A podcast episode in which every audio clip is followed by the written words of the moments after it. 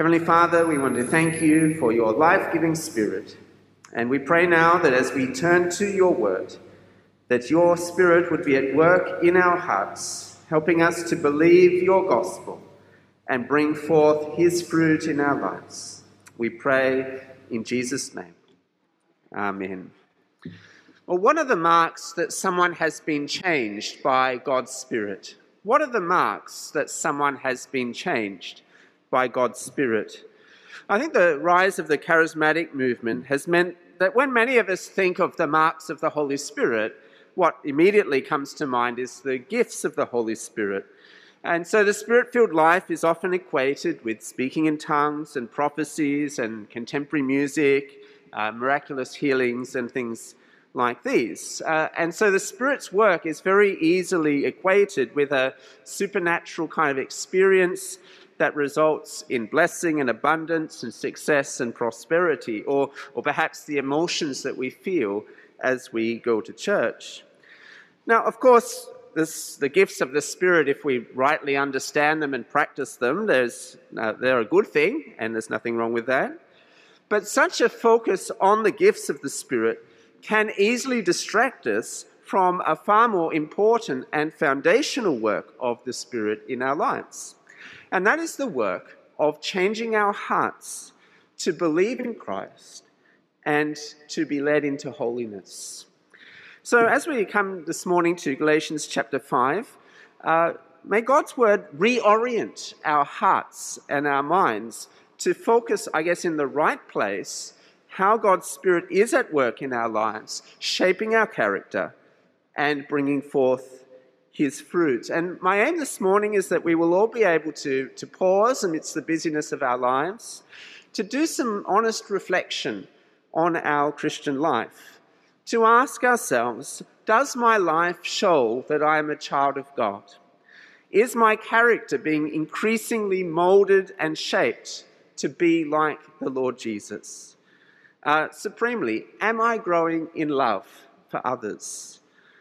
Or does my life suggest I'm not yet one of God's people because instead of the fruit of the Spirit, it's actually the works of the flesh that dominate my life? Now, uh, because the lectionary takes us uh, here and there each week, let me just remind ourselves of the context of Galatians 5 so we can make sure we understand this passage as God intends.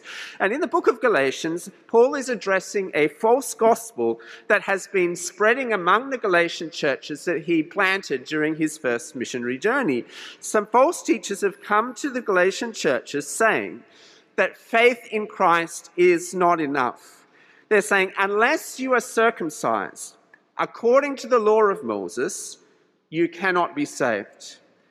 And so, although these Christians had started well, they were already beginning to accept this false teaching and go back to following the Old Testament law. And, and Paul says in this letter they're in grave danger of falling away from grace and losing their salvation.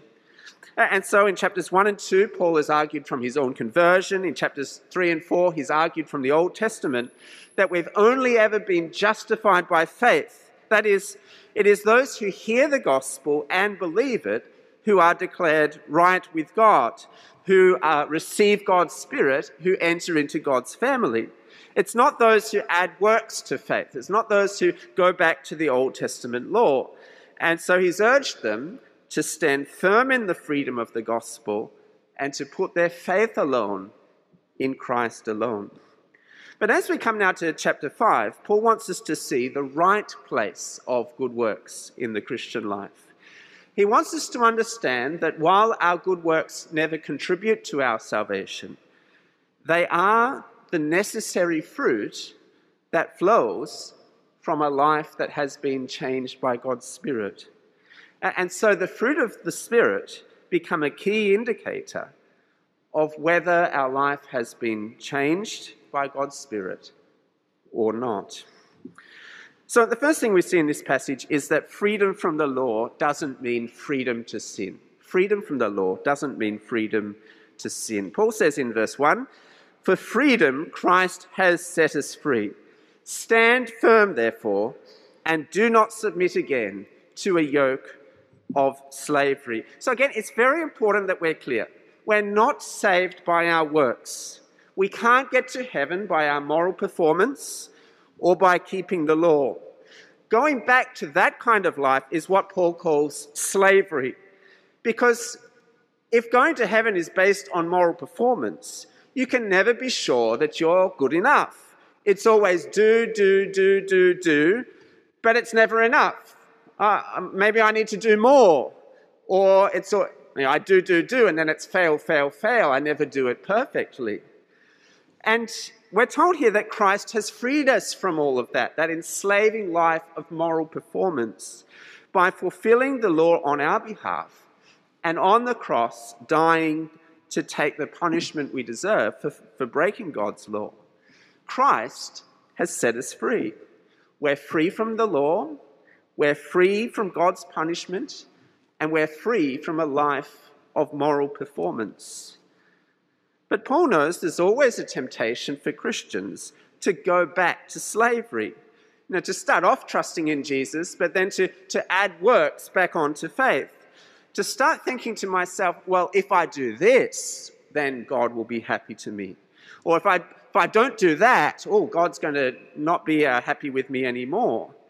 See, there's always a temptation, like there was for the Galatian Christians, to leave behind the true gospel and go instead for what we might call gospel plus. You know, gospel plus my moral performance, gospel plus my good works, gospel plus my church attendance and my baptism and my ministry and my evangelism and my being a good person and all of that.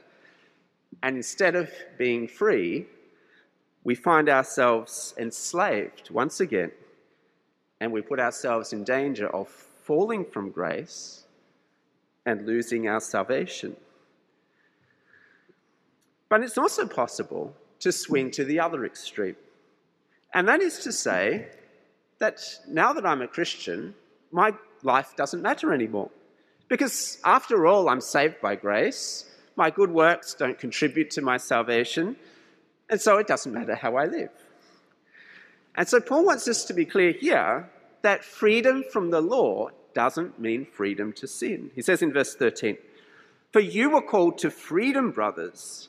Only do not use your freedom as an opportunity for the flesh, but through love serve one another.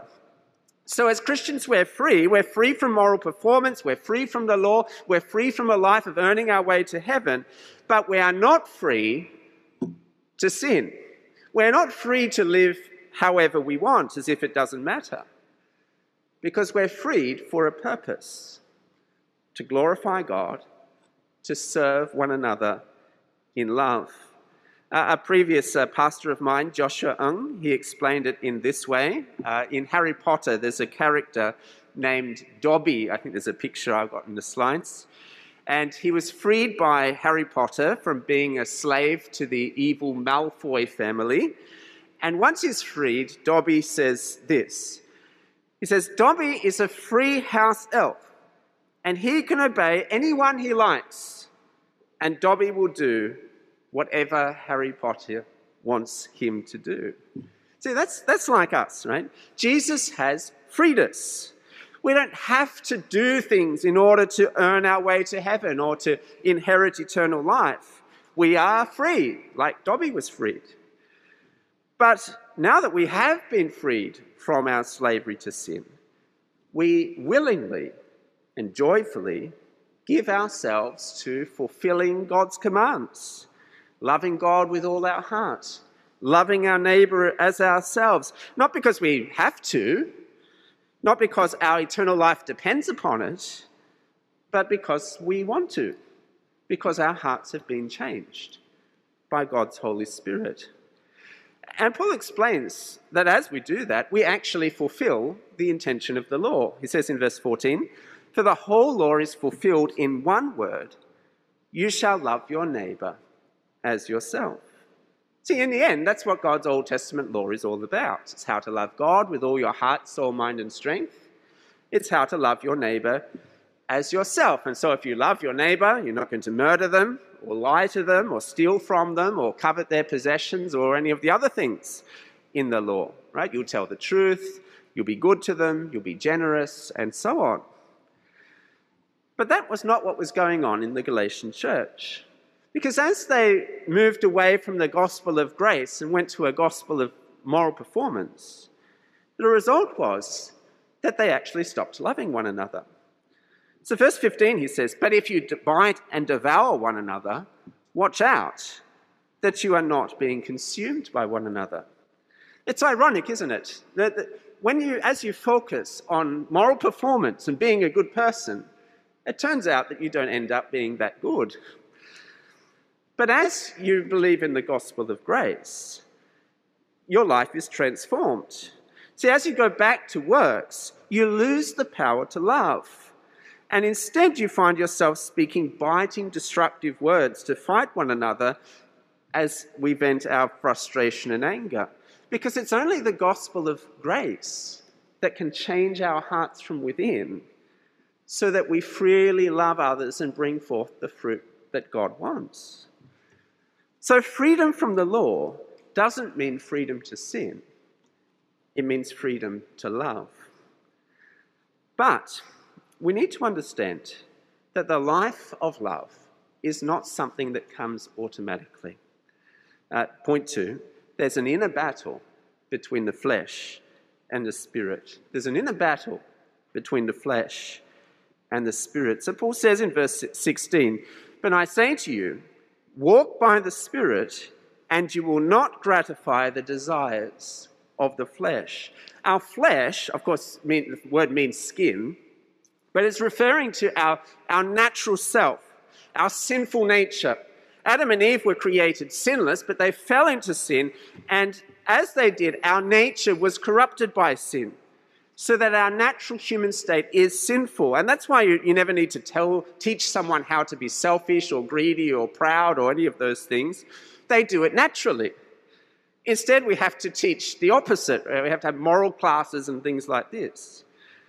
He's saying instead of giving into your, your natural instincts, your sinful nature, you need to consciously and intentionally choose the way of God's Spirit as you resist that inherently sinful nature within. And of course, it's a battle. Because as Christians, our natural self will pull us one way, and God's Holy Spirit will pull us another. Uh, John Wesley was the father of the, uh, of the Methodist Church, whose theology was in some ways a precursor to the modern charismatic movement. He taught the idea of sinless perfectionism. That is, empowered by God's Holy Spirit, it was possible to live such a victorious Christian life that it was possible to overcome sin totally in your life. Sinless perfection. Uh, the preacher, uh, Charles Spurgeon, famously confronted someone who believed that teaching, who'd claimed to have won their battle over sin. And Spurgeon, to, to prove his point, uh, at one point during the meal, he picked up his glass of water, stood up, and poured it over the other man's head. As you can imagine, he was enraged, and Spurgeon said, I told you that you're not done with sin yet. now, Wesley's teaching, it, it, runs counter to our daily, daily experience. It, it runs counter to the teaching of these verses. We all know that becoming a Christian doesn't mean that you no longer struggle with sin anymore. Verse 17 says, The desires of the flesh are against the Spirit. The desires of the Spirit are against the flesh, for these are opposed to each other to keep you from doing the things you want to do. See, we're, we're in a spiritual battle. Uh, it would be nice if being Christian meant that churches never experienced any conflict or strife or division anymore. But we know that they do, right? because we're in a spiritual struggle. We struggle to be patient and kind and loving instead of impatient and selfish and angry. Now, that's not the spiritual battle or the spiritual struggle that uh, we often think of, right? We often think of you know, battles with demons and Satan and all that. But this is a spiritual battle. God dwells in our hearts. We've not yet received our resurrection bodies, and so our mortal bodies still have a sinful nature that constantly pulls us back to our old life, our old ways.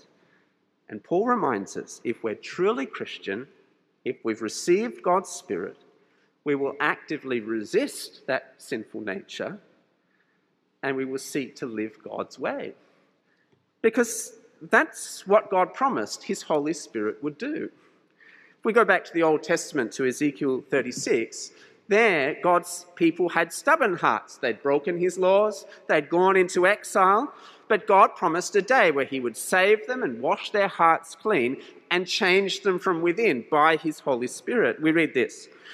God says, I will sprinkle clean water on you. You shall be clean from all your uncleannesses, and from all your idols I will cleanse you, and I will give you a new heart, and a new spirit I will put within you. I will remove the heart of stone from your flesh, and give you a heart of flesh, and I will put my spirit within you, and cause you to walk in my statutes, and to be careful to obey my rules. That prophecy is fulfilled in the Lord Jesus. He dies on the cross for our sins. He's raised again to new life. And at Pentecost, which we remembered a few weeks ago, he pours out his Holy Spirit to wash us clean from all our sins and to change our hearts from within. So that now we want to obey him. Not, not in order to save ourselves, he's already saved us. But in response to that wonderful salvation, our hearts change from within. We want to love Him. We want to serve others as He's called us to. So that brings us to the final point for today. True believers will crucify the flesh and produce the Spirit's fruit. True believers will crucify the flesh and produce the Spirit's fruit. Now, Paul lists out the works of the flesh in verse 19 to 21. The works of the flesh are evident sexual immorality, impurity, sensuality, idolatry, sorcery, enmity, strife, jealousy, fits of anger, rivalries, dissensions, divisions, envy, drunkenness, orgies, and things like these. So, sexual immorality, wrong sex before marriage, during marriage, or outside of marriage. Impurity means moral filth. Sensuality means uh, pursuing pleasure, usually of a sexual nature. Idolatry, worshipping anything other than God. Sorceries includes witchcraft, black magic, all that stuff. Enmity is hostility and hatred towards others. Strife means picking a fight with people. Jealousy is wanting what other people have. Fits of anger is intense uh, displeasure or rage. Uh, rivalries, competing with other people. Dissensions means stirring up divisions among people. Divisions means breaking up into different factions. Uh, envy, drunkenness, orgies, including wild parties, that kind of thing. And Paul ends the list and things like these. So this list is clearly not meant to be exhaustive. And Paul says if your life or mine is dominated by these kind of traits, then that is evident evidence that we're not walking by the Spirit the Spirit is not at work in my life. Because verse 24 says that those who belong to Christ have crucified the flesh with its passions and desires. The Christian actively fights the flesh. They kill their sinful nature, dying to self to live for Christ. That's why Paul says in verse 21 I warn you, as I warned you before, that those who do such things will not inherit the kingdom of God. We're not saved by our works. Getting to heaven is not about moral performance, but if we've truly put our faith in Jesus and our hearts have been changed by His Holy Spirit, I won't be the same person I used to be. Uh, I, I won't change all at once. It will be a constant struggle, and many times I will fail and maybe I will commit some of these sins. But if God's Spirit is working in my heart, and gradually, over time, I should expect to see less of the works of the flesh in my life and more of the fruits of the Spirit. And so, if my life is dominated by these fleshly practices and there's no struggle and there's no desire to change and leave these things behind, then that may show that I'm not yet a Christian, which is why Paul warns such a person will not inherit the kingdom of God. So, the Christian who's put their faith in Jesus and received his Spirit won't produce, produce that list they'll produce the fruit of the Spirit. We see it in verse 22. The fruit of the Spirit is love, joy, peace, patience, kindness, goodness, faithfulness, gentleness, and self control. Against such things, there is no law. You'll never find a law that says, uh, don't be loving, don't be patient with others. You, you won't find that kind of law out there. Now, notice it's fruit, it's not fruits. It's, the Christian is going to grow in all of these qualities, not one. It's not, oh, I'll grow in patience, you can grow in self control, and you know, between us, we'll, we'll, we'll live this out. It's one fruit of the Spirit.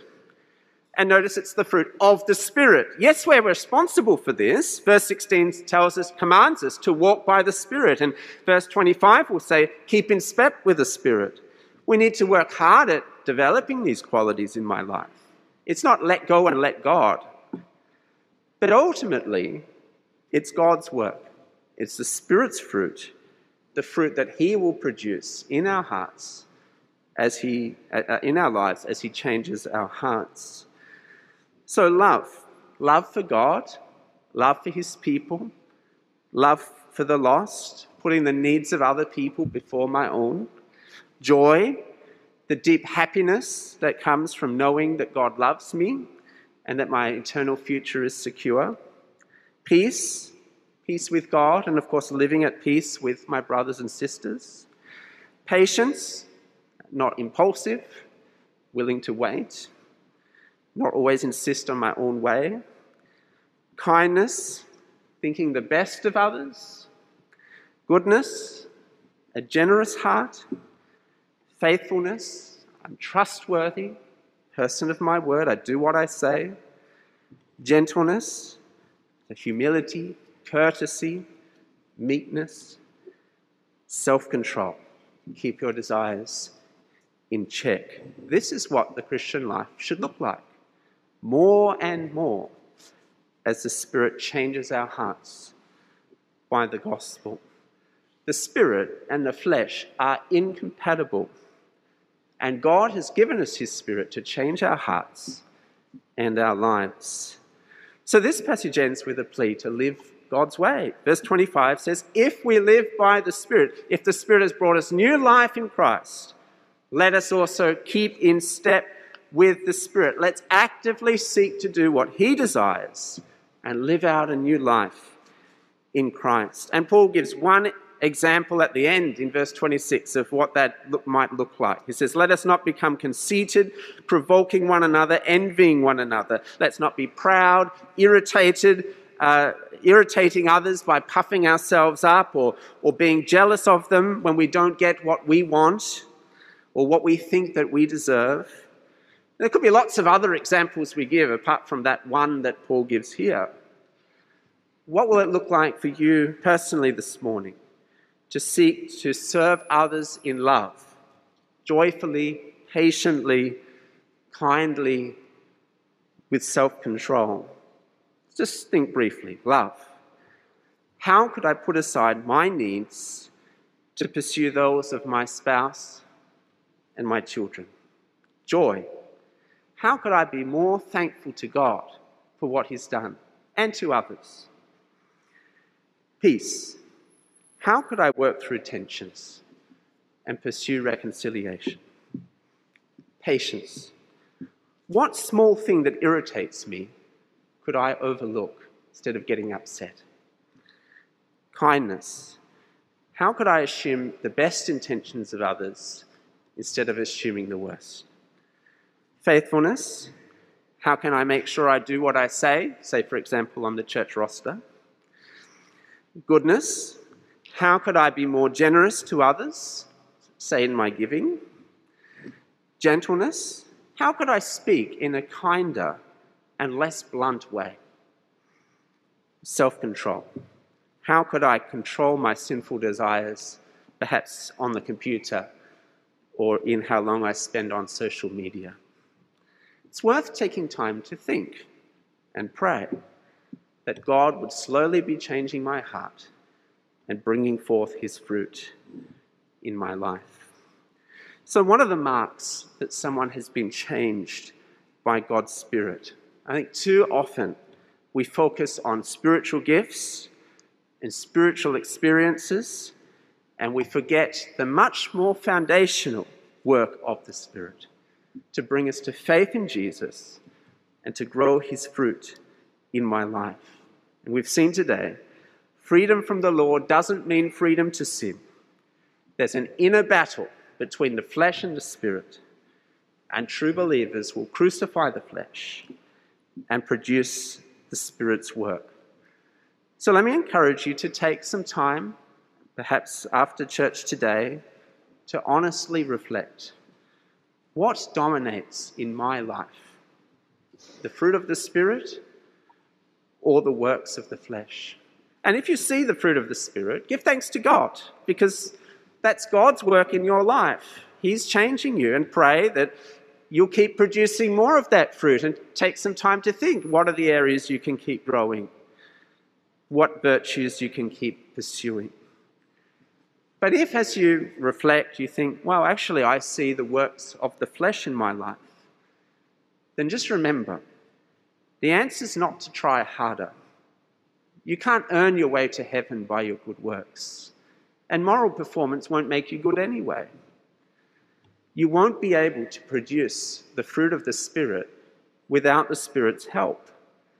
So don't look to yourself. Look again to Jesus. Give up the life of moral performance. Lay your life at the foot of the cross.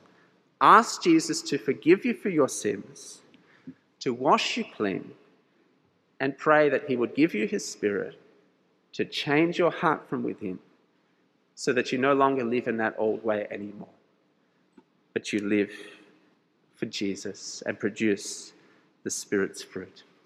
So, will you take some time to reflect?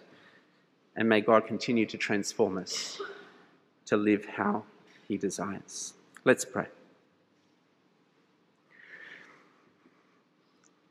Our Heavenly Father, we want to thank you for the gift of your Holy Spirit that we may turn to Christ in faith and have our lives transformed.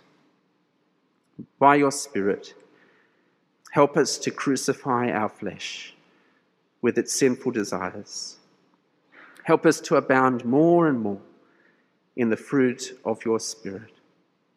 Change our hearts that we may be more like the Lord Jesus and glorify you in response to the salvation you have given us.